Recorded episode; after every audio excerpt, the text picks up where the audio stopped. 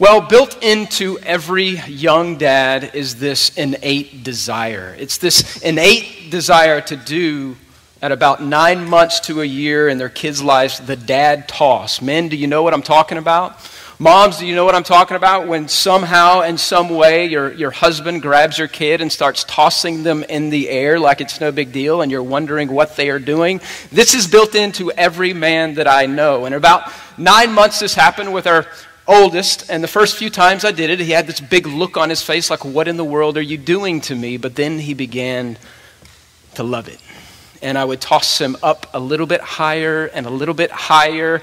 And he didn't know how to say it, but he kept doing this more, more, more, much to mom's chagrin. And then uh, for my oldest, I would toss him high in the air, praying that his feet would not come forward and catch him. And he wanted more and more and more. And with him, uh, he enjoyed the bed option better. And so I would toss him in the bed. You know, when they're little, like they can't bend, they're just short enough so they don't whiplash on the bed. And so I would throw him up in the air and he was laughing in the air and he would hit the bed. And then we got a little more creative and I would grab his little hamstrings and I would flip him over. And sometimes he would land right and sometimes he wouldn't, but it didn't matter. He was having great fun. And then with, when Claire came, um, she really began to enjoy. She was worried about it and she be- began to enjoy. I would lay on my back and I would put her on my knees and then I would move my knees out. I want to catch her, and she would just giggle or throw up in my face, depending on, you know, nine months in if she was nursing. And she loved it. And then Samuel, when we got him, I would throw him into the lake from the off the boat dock, and he wanted more and more and more. This is a childlike faith that grew for their father. They knew after experience after experience that they could trust me to catch them that I was someone that they could count on when I threw them about and strewn them about. Childlike faith grew for their father. Listen, God's people are called to walk by faith, trusting in the protection and the goodness of the Father. And you know, I don't know how that hits in your life as an adult exercising childlike faith, faith. But I don't know about you, but right now, I don't know what step is next. In the, in the world of COVID, in the world we live in, we don't often know the next step if we fall off or not with our jobs, with our family, with how long we wear a mask or don't wear a mask. And we have to trust a God who is known, even in the unknown of what's next. Think about your own life and, and the life of faith that God calls us to walk. Faith is just what you're counting on. So the question this morning for you is what do I count on? Who do I count on? And this morning we're introduced to a man of faith, a man of faults, but a man of faith. We're going to talk about what it looks like to walk by faith. What are you counting on, C3? Turn with me to Genesis chapter 12 in your Bibles. I think it's page 8. That's how far we've got in the Bible on the end of your seat if you don't have one. And God is starting a new thing in Genesis chapter 12. He's starting a new thing. There's a shift from the, from the world to a particular people, Israel, with the father of the nation, Israel, Abraham. Kids, you know this song, maybe you don't know it anymore. Father Abraham had many sons, and many sons had Father Abraham. Uh, you don't know it because we don't sing it anymore. Abraham, the father of this nation of Israel. And so we're going to look at his faith and his faults for the next five weeks or so in the book of Genesis. The only thing interesting about Abraham's spiritual resume is this he comes from the right bloodline.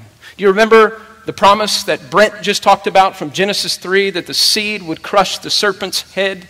And what you see and what we saw from Genesis 3 all the way through 11 is the scarlet thread of a hope of Messiah to come, a promise to come from Genesis 3. And we saw it when Adam and Eve had Seth, the replacement for Abel that Cain killed. And it said, Seth called upon the name of the Lord. And Seth's descendant was Noah. And we know Noah.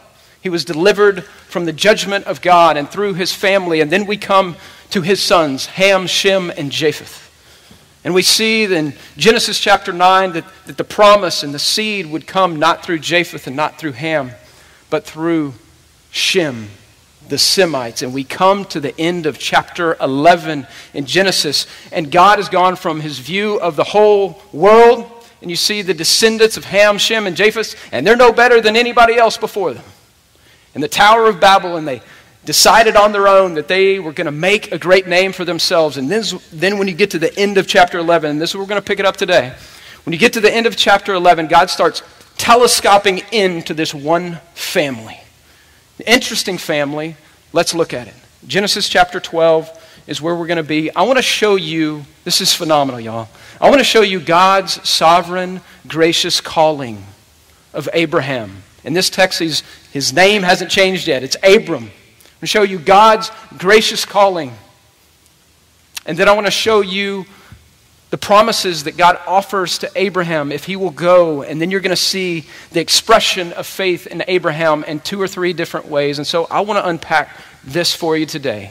Because my argument would be this that we are called as well to live a life of faith.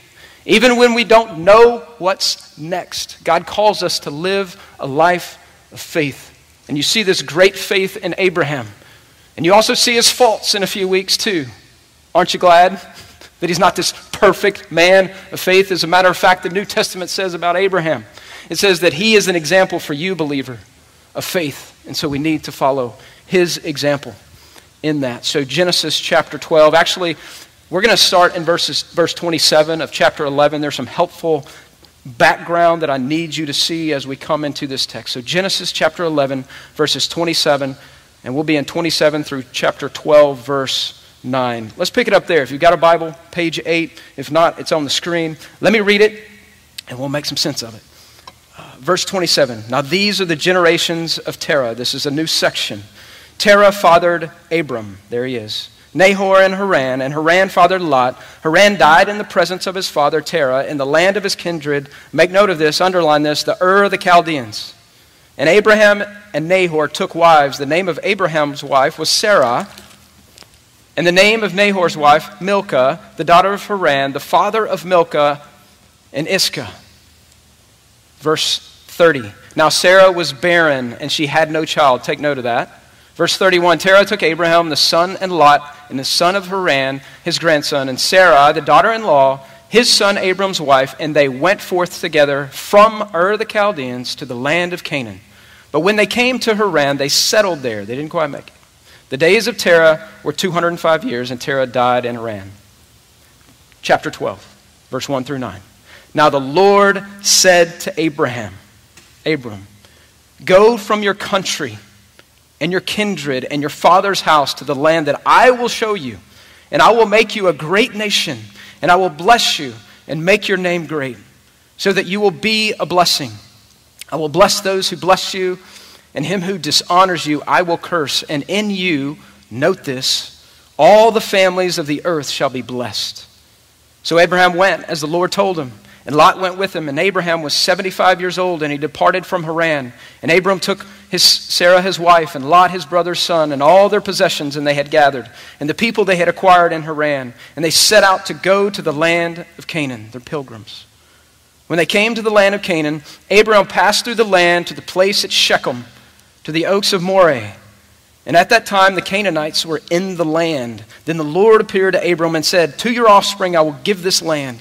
So he built there an altar to the Lord who had appeared to him. From there he moved to the hill country to the east of Bethel and pitched his tent and with Bethel on the west and Ai on the east. And there he built an altar to the Lord and he called upon the name of the Lord. And Abram journeyed on still, going toward the Negeb. Let me give you some background about Abram and his life. Abram was from Ur of the Chaldeans. And Ur the Chaldeans, these are basically Babylonians. These people don't worship Yahweh, they worship false gods. They worship a moon god named, check it out, Sin. This is who God calls to himself. He calls a family, specifically Abram, who's an idol worshiper. Joshua chapter 24, I think we have it there in the back. Joshua 24, verse 2. Tiger, we got that verse? Thank you, brother. Joshua chapter 24, verse 2. A little more background. Joshua is reiterating the covenant to the people of God, and he says, Thus says the Lord, the God of Israel, long ago your fathers lived beyond the Euphrates, Terah, the father of Abraham and of Nahor, and they served Yahweh? No. They served other gods. And then in verse 1, and yet, excuse me, I should say it this way, and yet, in verse 1, Yahweh comes to a man who's a worshiper of the moon god Sin and comes to him and says, I want you. The Lord said to Abraham, Go from your country. He calls a man from idolatry to himself. And this is your first point. God calls rebels to himself. That's God's plan. He calls rebels sovereignly by his grace to himself. Why call a man of family worshippers who worship the moon? Why would God call rebels? Why not find someone better? Well, the Bible says none are righteous, no, not one. We are all rebels. And God's sovereign calls a rebel and shows him his mercy and calls him out of his own idolatry. This is what God does for me and you. God calls sinners to himself by his grace. We are not deserving. You know what we usually do, though, in this is we think about our relative goodness. Like God calls us in our relative goodness. Well, it makes sense that God would call you because you go to church and you're a good person and you're a good neighbor and you do this and you do that. And that's not how God works at all. That's not how He's working here. And I also don't think that God just looks through the corridors of time and says, you know what, Abram's going to be a good guy. Ladies, I want you to Tell me if Abram's a good guy. In the next passage, there's a famine, and they're going to go to Egypt. And he knows his wife is beautiful, and so he says to her, Look, you're beautiful, and they're going to want to take you, so they're going to kill me. So will you just say that you're my sister and go be the wife of Pharaoh? Do you think Abram is a good dude? He's fearful. And you know what? He does it twice, ladies. He does it twice. He does it later with Abimelech, the king. He says, Hey, same drill. How do you feel about that? He's not, God's not looking through the corridors in time and saying, This guy checks out, he's good. And he also had a child with one of the servants because they wouldn't believe the promise that's in this text. So he's not, in and of himself, he doesn't possess this goodness. His resume doesn't check out. You know, I think about that and I think about my own life. I think about characters in the Bible that are like this. All the characters in the Bible, and surely there is faith that Abraham uh, is going to demonstrate in just a minute that we're going to see. And yet, it's encouraging to me as I look at the characters of Scripture that they're fallen sinners just like me and just like you. And they're in need of God's call and grace and mercy just like me. I think of Saul. In the New Testament, Remember Saul? He was the persecutor of Christians. He would go around city to city and follow, follow people of the way, Christians, and he would persecute them. The Bible says in Acts chapter 8 that he was there and gave hearty approval for the death of Stephen. Stephen was the first Christian martyr, and Saul was saying, Yes. He was a Pharisee of Pharisees. He was religious, but he was far, far from God, and yet Jesus came to him. Did, did he come to Jesus? No, on Damascus Road, Jesus showed up and he said to him, What are you doing? He confronted him and then he converted him and then he called him. So here's the deal with Paul. Not only did God change him from what he was doing as a religious person, he used him in mighty ways. Much of your New Testament is a man who was killing, was a terrorist toward Christians. So God calls rebels to himself. Abram to Abraham, Saul to Paul. I've got two friends that I want to compare and contrast. I've got a friend named Kurt. I think I've mentioned him before. You know, when you're about a year into a pastorate and you're thinking about illustration, you're going, Have I used that one before? I'm not really sure. So you're going to have to give me a little grace on this. But Kurt, okay, Kurt just, my friend Kurt just turned 60 years old. You know what he wanted to do for his birthday? He's an adrenaline junkie. He rented a condominium in the path of Sally last week. So his sons, he and his family and his sons could experience a hurricane from the beach. I'm talking about a condominium on the beach. This guy is an adrenaline junkie. He is a rebel. He's from Alabama. He grew up in a Christian home. His parents taught him the gospel front and back. He could answer any Bible question. And yet, he was a rebel and he rebelled and he got into drugs and alcohol in high school. His parents kicked him out of his house, out of their house. He came to Houston as a grown man. He was a roughneck out in the Gulf. Imagine that. He was a roughneck out in the Gulf, and he continued to do drugs and alcohol. He was on Mont- he lived on the streets of Montrose. And God called him out of that. He called him to himself, and he saved him. And you know what Kurt did? He hung around Montrose for years, witnessing to people. And you know what else he did? He started a ministry. Started a ministry to troubled boys who were like him. It's called Youth Reach Houston. And there's also a place in Alabama to reach for Christ these young boys who were just like him. That man was a rebel in any kind of consideration that you could find. And some of you are saying, he's still a rebel. He's just saved. and I also have a friend named Josh. And Josh is an accountant, and he crosses T's and he dots I's, and he grew up in the church. And he went to church every Sunday morning and every Sunday night and every Wednesday night. And he followed the rules. Kids, listen to this. And he followed the rules, all the rules.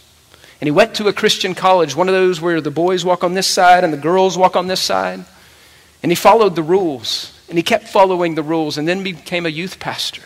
And about two years into his, him being a youth pastor, he came to his pastor. And he was convicted by God that he didn't know Christ. As a kid who grew up in the church, as a kid who did all the right things, he said, No, I'm self righteous. I don't know Christ, and I've just got saved this week. Do you still want me as a youth pastor? I don't know if I'm ever going to have that, but that's an interesting situation. So he was not the rebel that you and I would think of, he was the good kid that did all the things right, but he was still a rebel in God's eyes. He went to church, he did all those things, but he was trusting in his own self righteousness. He was trusting in his own works before God. And he turned as a rebel against God to Christ. Two friends, two very different backgrounds, two rebels just like you and just like me. See, God unconditionally calls men like Abraham. God unconditionally calls by His grace you and me. And I don't pretend to understand how, how all that works out.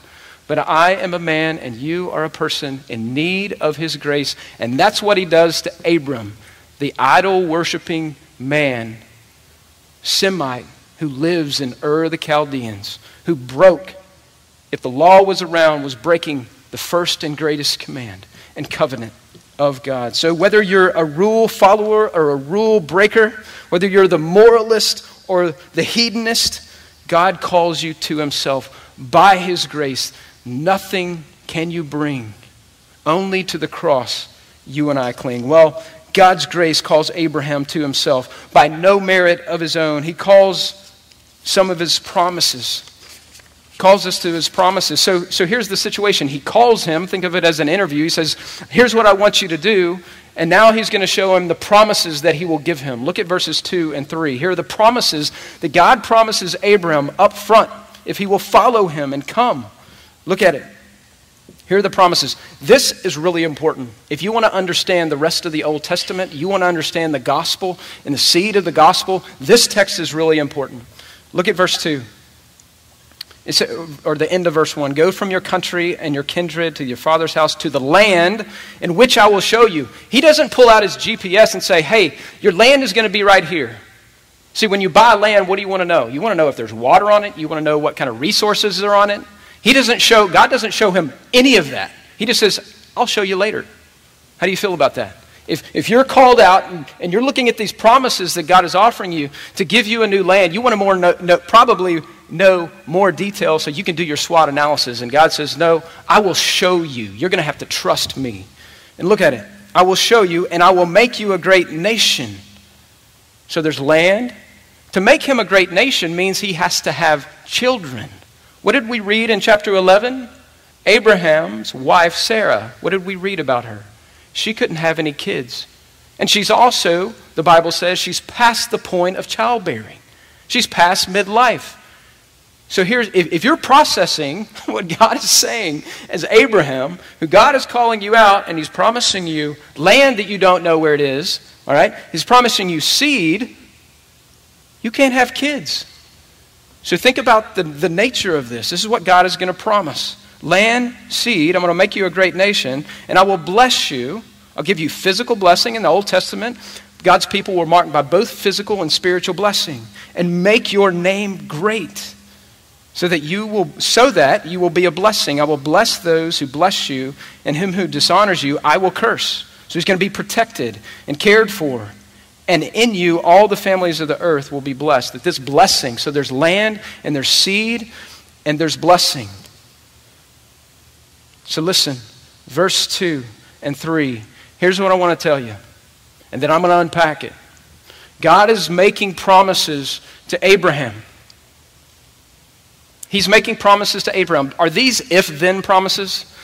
Abraham, if you do this, then I will bless you. If you don't do this, then there will be cursings. That's not what he's doing. You know how many times he says, I will in this text? Six times. I will do this. I will do this, this, this, this, this, this. So, this is called a covenant. This is called an unconditional covenant that God makes with Abraham. You know, when you get to Deuteronomy and you see the Mosaic covenant that we've talked about a little bit, that's not an unconditional covenant. It's an if then covenant that's dependent upon the people. These promises are not dependent on Abraham, they're dependent upon God Himself. God is saying, I'm going to make this happen for you. That's the nature of God's promises for you and for me as well. And I want you to think with me about that. This is called the Abrahamic covenant.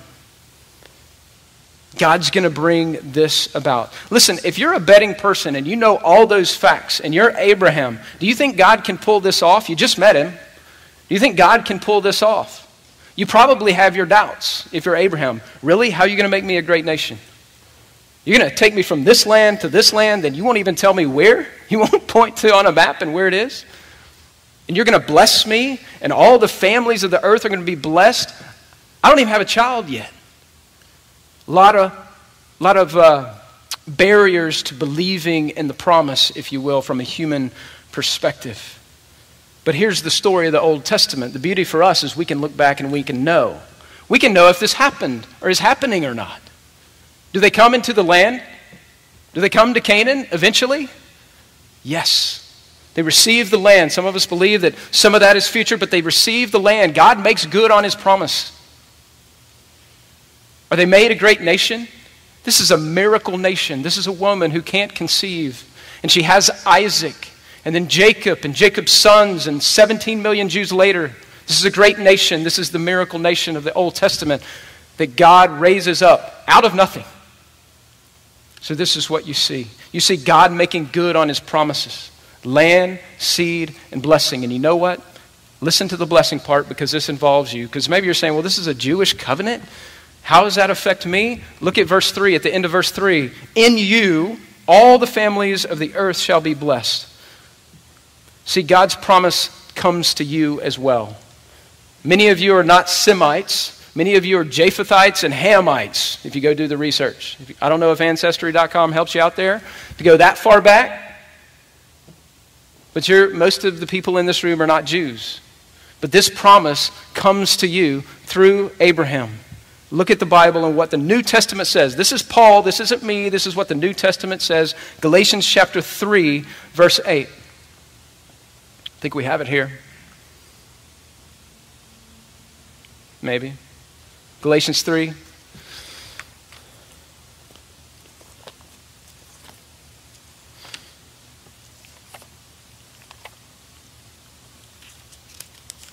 Galatians 3 8. It's what Paul says. Or let me start in 7. Know then that this is that, those of faith who are sons of Abraham. It's people who come to Christ by faith. And the scripture, foreseeing that God would justify the Gentiles, not just to the Jews, by faith, preached the gospel beforehand to Abraham, saying, Here it is, verse 3 from chapter 12. It's a direct quote In you all the nations will be blessed. So then, those who are of faith are blessed along with Abraham, the man of faith. Are you telling me that the final promise of Christ to come that will bless not just the Jew, but the rest of the world is here in seed form? That's what I'm saying. I'm saying that the gospel of Jesus Christ is the blessing that comes out of Genesis 12. See, God has given you even a better promise. The pre- better promise of the seed of the woman who will crush the serpent's head. And that's what first Second Corinthians chapter 2 chapter 1 verse 20 says. Not sure if we can get it back up yet. I'll go there. Test my Bible skills in getting to first Second Corinthians. 2 Corinthians chapter 1 verse 20. It says this. We sing about this every Sunday. Yes and amen. The song we just sang, it comes, thanks Gatlin for singing biblical, Luke, David singing biblical songs for us. The song Yes and Amen comes right out of here. For the, all the promises of God find their yes in Christ. This is why it is through Him, Christ, that we utter our Amen to God for His glory. See, like Abraham, who was trusting in the promise of God then that he couldn't see, we trust Christ. He is our sure hope in life and in death and in eternity. He's the promise. He's the ultimate promise that Genesis chapter 12 speaks of.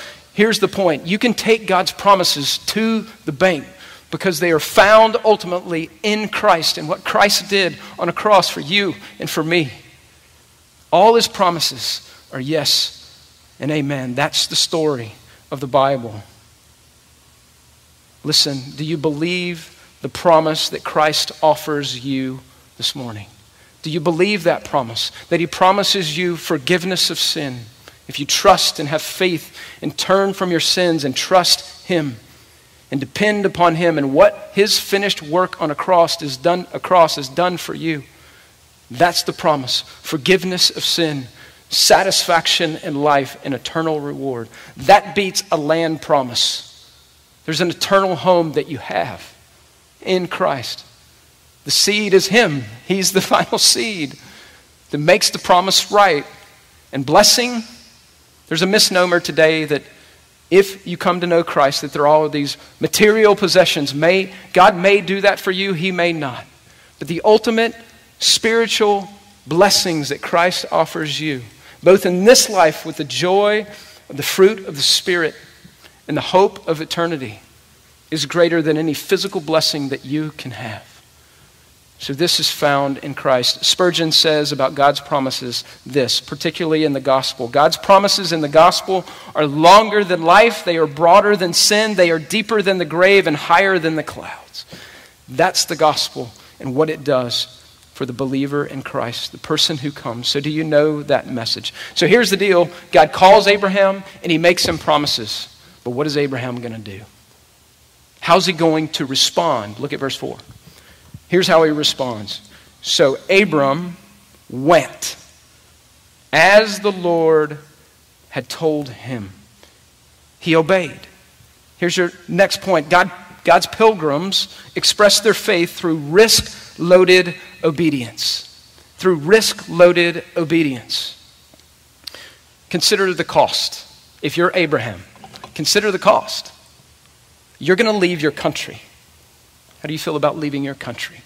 You're going to leave your kinsmen, your family, much of your family. You're leaving behind in Ur of the Chaldees. There's cost involved, there's risk involved in faith and trusting this God that you just met. There's risk here, there's cost, there's uncertainty. What land? My wife's barren. How does this work? He takes a step of faith, risky faith, uncertain faith, costly faith. But here's what he's rooting it in. And I wish I had more in verse 1. I wish verse 1 gave me more about what the experience, if you will, with God was. And the Lord said to him, the New Testament helps us out a little bit here. In Acts chapter 7, Stephen, before he's stoned, he gives testimony to the gospel, and he says, The God of glory appeared to Abraham. He appeared to Abraham in Ur the Chaldean. So before he went to Haran, he appeared to him, the God of glory. Here's what happens, and I think it probably bears out in your life and my life as well. When we see and come in contact with the God of glory, when you came to faith in Christ, everything changed. The way you made decisions changed. The way you risked changed. The uncertainties of life were filled with the glory of God and the knowledge that He's got your back. That's why Abraham can take the risk that he takes, because he's met the God of glory. You know, we don't see Abraham in that experience, but we see other people in the Bible who experience God. Remember Isaiah? His response? He falls and he says, Holy, holy, holy. In other places, we say, Lord, here I am. When they experience God, Lord, here I am, send me. When Jesus says to the disciples, Are you going to go too? What do they say? Where are we going to go? You have the words of eternal life. See, I think Abraham's experience of God, the living, true God, changed everything about his decision making. I want you to think about that in your own life when maybe you came to Christ and things changed. I don't know about you, but people started asking me a lot of questions. Why are you making this decision instead of that decision? I was in college and I had family go, Why are you pursuing this path now rather than this one? This one looks really good. This one fits your gifts, it fits X, Y, and Z. And my only answer was, This is where God has called me. This is what God has called me toward. Yeah, but that's going to be hard. yeah, you don't have answers of what that leads to. I know. But it doesn't matter because God has called me. I know God through his son Jesus. You experience that? The risk loaded life of faith trusting in what God has called of you. Listen, we think about that in, in life right now. We think about that with COVID and the unknown steps in front of us. When's the last time you took a spiritual risk? I don't know about you, but I don't like risk. I hit it to the center of the green and try to make the 25 foot putt. I don't know how I don't know how you make decisions. Perhaps you're more conservative with decisions. Perhaps you're a risk taker. But what is God calling you toward? Maybe it's confession of sin. Maybe it's to share the gospel with your neighbor, even though you know that's going to be weird and maybe you risk reputation. Maybe there's unknowns and risk taking faith. There are. But this is what Abraham's willing to do because he's met God. Corrie ten Boom said it this way Never be afraid to trust an unknown future to a known God. Never be willing. Never be afraid to trust an unknown future. All of our futures are unknown. To a known God. So, faith expressed and risky obedience. When's the last time you took a spiritual risk? There's something else, though. Faith is expressed in another way. You see here in this text, verse 6 through 9. In verses 6 through 9, I love this. You know, when you skim through the Bible, sometimes you miss some details. And this is one of those nuggets that you'll take where you, you might not have seen it by just reading it, but a little research helps you. In verses 6 through 9, here's the point God's pilgrims express their faith through worship and witness. You see worship and witness going on. This is how he expresses his faith. So he sets out toward the land of Canaan, and then God comes back to him and says, Your offspring's going to get this land. Notice something Abraham never gets the inheritance himself. The book, of, the book of Hebrews says he doesn't get one square inch of it himself. He doesn't experience that land promise himself, but his offspring will. But look at this. Look at their worship. After God comes back to him and says, Your offspring are going to be given this land, look what he does. Look what he does in verse 7, the middle of verse 7. So he built an altar to the Lord. He built an altar to the Lord who had appeared to him. Have you seen an altar before in Genesis? Remember when Noah came out of the, out of the ark and God protected him from judgment? What does he do? He builds an altar and makes sacrifice to God, and God says it was pleasing to him. He's worshiping. He's sacrificing and worshiping God. He's setting up a place of remembrance to go, here's what God did here. And that's exactly what Abraham is doing as he goes into the land of Canaan. And you see it, he does it twice. He does it first in Shechem by the oaks of Moreh. Go do some research on Shechem and the oaks of Moreh. It's or I'll just tell you. How's that? this is how this works, right? I get to study, you get to learn. Shechem, in that day, this was a place of worship. It was not a place of Yahweh worship, it was a place where they worshiped the moon god that they were worshiping before. Likely, possibly, Abraham and Tamar and his family had already been to this place and worshiped the moon god Sin. He goes to Shechem and he goes to the Oaks of Moreh. And the weird mystical culture of false deities back then, places in the desert where there were oaks, were, were places that they saw as places of power, of presence, of their, of their little g gods. And so you go to Shechem, which is a known place of false worship, and then they go to the Oaks of Moreh. This is literally the place of teaching false teaching. So they go to the place of false teaching and false worship. And what does Abram do? He sets up an altar, not to the false God, but to Yahweh, of what he's done, that he'd called him, that he'd promised him land, seed, and blessing. And he sets up an altar there, right in front of the Oaks of Moreh, where people would come and gather to the false God and learn. So he is not only worshiping, he is witnessing. You know, do you notice in the text where it says the Canaanites were all around? He's doing this publicly. He's worshiping publicly. So the next time the Canaanites come for teaching, and the next time they come to worship, there's going to be an altar right there. An altar not to the false gods, but to Yahweh, the living and true God. And you know what he does? And then he goes to Bethel, the house of God, between Bethel, the house of God, and Ruin, Ai, and he sets up, and what does he do again? He sets up an altar, the second one of four that he's going to set up. He sets up an altar and he worships. And he calls upon the name of the Lord. Genesis 4, descendant before him, Seth, called upon the name of the Lord. So God's pilgrims not only risk faith and obedience, they also worship and witness. What are you doing to build into your life a place to stop? As a pilgrim, you ever read Pilgrim's Progress? As I was studying this text, it just made me think of Pilgrim's Pro- Progress. It's a great novel. I think it's the first novel ever translated in or, or written in English, over 200 languages. If you haven't read it, you can get the kid version for your kids. It's an allegory. It's an allegory of the Christian life. It's a great book to read to consider the sojourning that a Christian walks through. I encourage you toward that. What are you building into your life to stop and get, give God praise? Are you, do you have a place in where you go to read and to pray? Are you telling others about who He is, both proclaiming it and demonstrating it? Well, to close, let me, let me, let me tell you this story. There's a man who is crossing the de- desert who is dying of thirst. And he comes to a shack.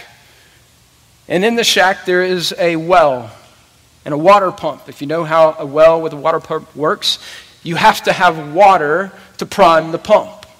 He has no water, and yet he notices something. He notices a jug to prime the pump. He notices a jug to prime the pump with a note on it. And it said, Read this note before you drink. Here's the note there is just enough water, stay with me. There is just enough water in this jug to prime the pump, but not if you drink some first. This well has never gone dry, dry even in the worst of times. Pour the water in the top of the pump and pump the handle quickly. After you have had a drink, refill the jug for the person who comes after you. What would the man do? What would he do? If he follows the instructions on the message, what does he risk? He risks, as someone about to die, the chance of pouring out all the water and getting nothing. If the promise of the message isn't true and the, or the pump fails. See, let me liken this to you and to me, like Abraham. A person must act in belief without first receiving. Abraham didn't receive it. He had to act in faith and must trust in the truth of the promise. And that's what a life of faith looks like. A life of faith looks like stepping out and trusting the truth of the promise that Christ is who he says he is, that he's died on a cross for your sins and mine, and that one day when we die, that the hope of eternity and the hope of forgiveness of sins because of his resurrection will be true in our life.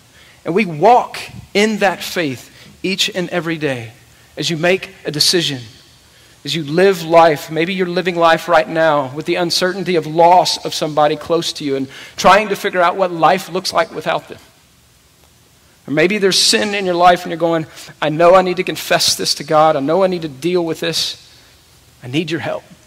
And maybe it's the knowledge and the uncertainty of going, you know, I need somebody in my life to help me, to mentor me, to help me grow in Christ. But that's a big step for me to take that risk of obedience. And maybe God is calling you to, to other things. I, I hesitate to say bigger things because all of those things are steps. What does it look like for you to take the next step?